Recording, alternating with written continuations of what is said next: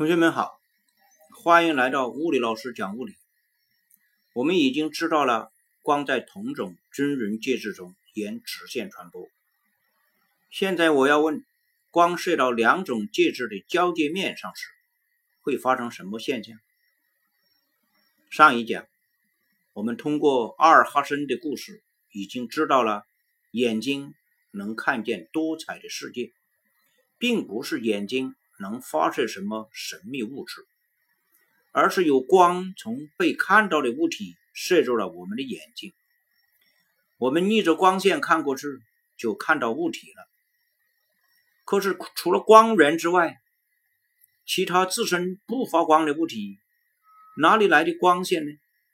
显然是反射的光。假如是在漆黑一片的地方，没有光可反射。也会伸手不见五指，那是不是所有的物体都能反射光呢？是的，除了黑洞以外，其他所有物体表面都能反射光。黑洞是个很特殊的例外，它几乎吸收经过其表面的任何东西，包括光。光是怎样反射的呢？一束光。如果照射在墙面上，墙是不透明的，光透不过去。结果一部分光被墙吸收，还有一部分被返回到原来的介质中继续传播。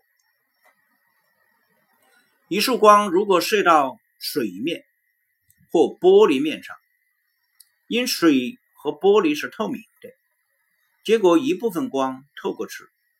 在水或玻璃中继续传播，另一部分被吸收掉，还有一部分被反射到原来的介质中继续传播。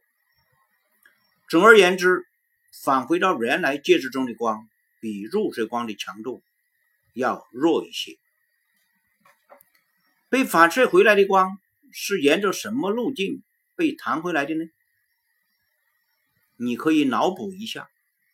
将一个乒乓球射向墙面，然后被反弹回来的情形，光线反射的路线也跟它差不多。你肯定玩过用镜子反射光斑的把戏，你的课本上也有关于探究反射定律的实验。反射光与入射光是对称的，更多细节。这里我不再重复，不过我帮你总结了五点注意事项，这样你会更好理解。一，光的反射定律表述的是三线和两角的关系。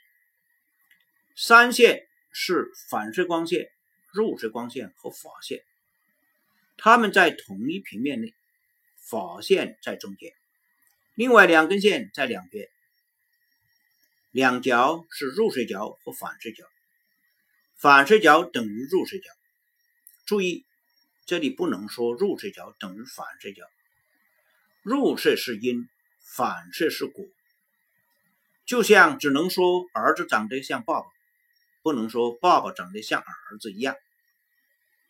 二，法线是为了研究。的需要而画的一条辅助线，实际并不存在，用虚线表示。法线经过入射点与反射的界面垂直，且平分反射光线与入射光线的夹角。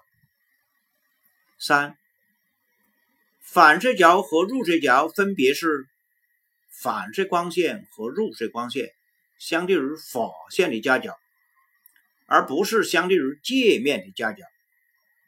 入射角增大，反射角增大；入射角减小，反射角减小。四，当光线垂直于界面入射时，入射角为零度，反射角也为零度，也就是反射光线沿入射光线的原路返回。此时。反射光线、法线和入射光线三线合一。五，反射定律总结成一个口诀，就是这十二个字：三线共面，法线居中，两角相等。学到这里，张亮同学提出个问题，他说：“根据反射定律，反射光会朝向一个不定的方向反射。那为什么光线照到屋里，站在各个方位的人都能看清屋里的物品呢？”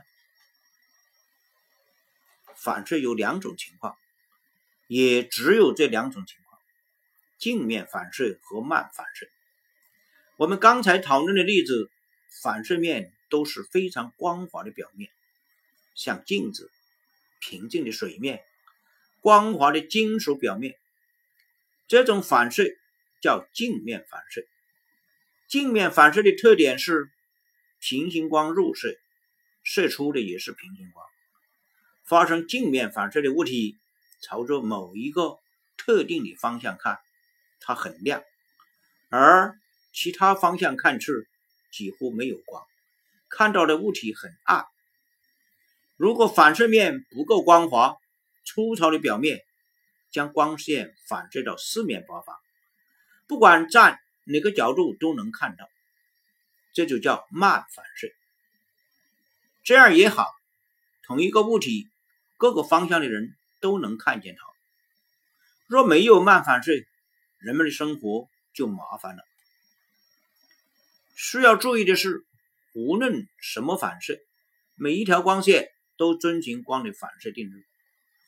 粗糙的表面可看成是无数块极微小的平面镜排列而成，各个小平面镜朝向不同的方向，所以平行光照上去被反射到四面八方。慢反射也是遵循反射定律的。我也提一个问题。如果你从一面镜子中看到了别人的脸，你觉得他能不能也从镜中看到你呢？一定也可以，只要你的眼睛能看见的地方，不管是直接看见的，还是通过什么物体反射看见的，站在那个地方的人也一定能看得见你。为什么呢？因为光路可逆，这是光学中的普遍规律。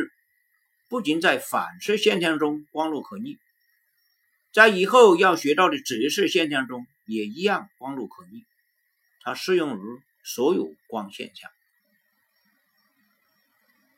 小结一下：一，这一讲重点要掌握光的反射定律，记住十二字诀，就记住了反射定律：三线共面，法线居中。两角相等，其中三线是入射光线、反射光线和法线，两角是入射角与反射角。二，其次需要了解镜面反射与慢反射的区别。慢反射可以拆解成无数个不同方向的镜面反射，所以慢反射也是遵循反射定律的。三，在所有的光现象中，光路都可逆。思考题：我们常看谍战剧中的女特工假装补妆，偷偷从小镜子里观察周围的人。根据光路可逆，被他观察的人也一定能从镜子中看到他。那为什么还要用镜子伪装呢？下一讲再见。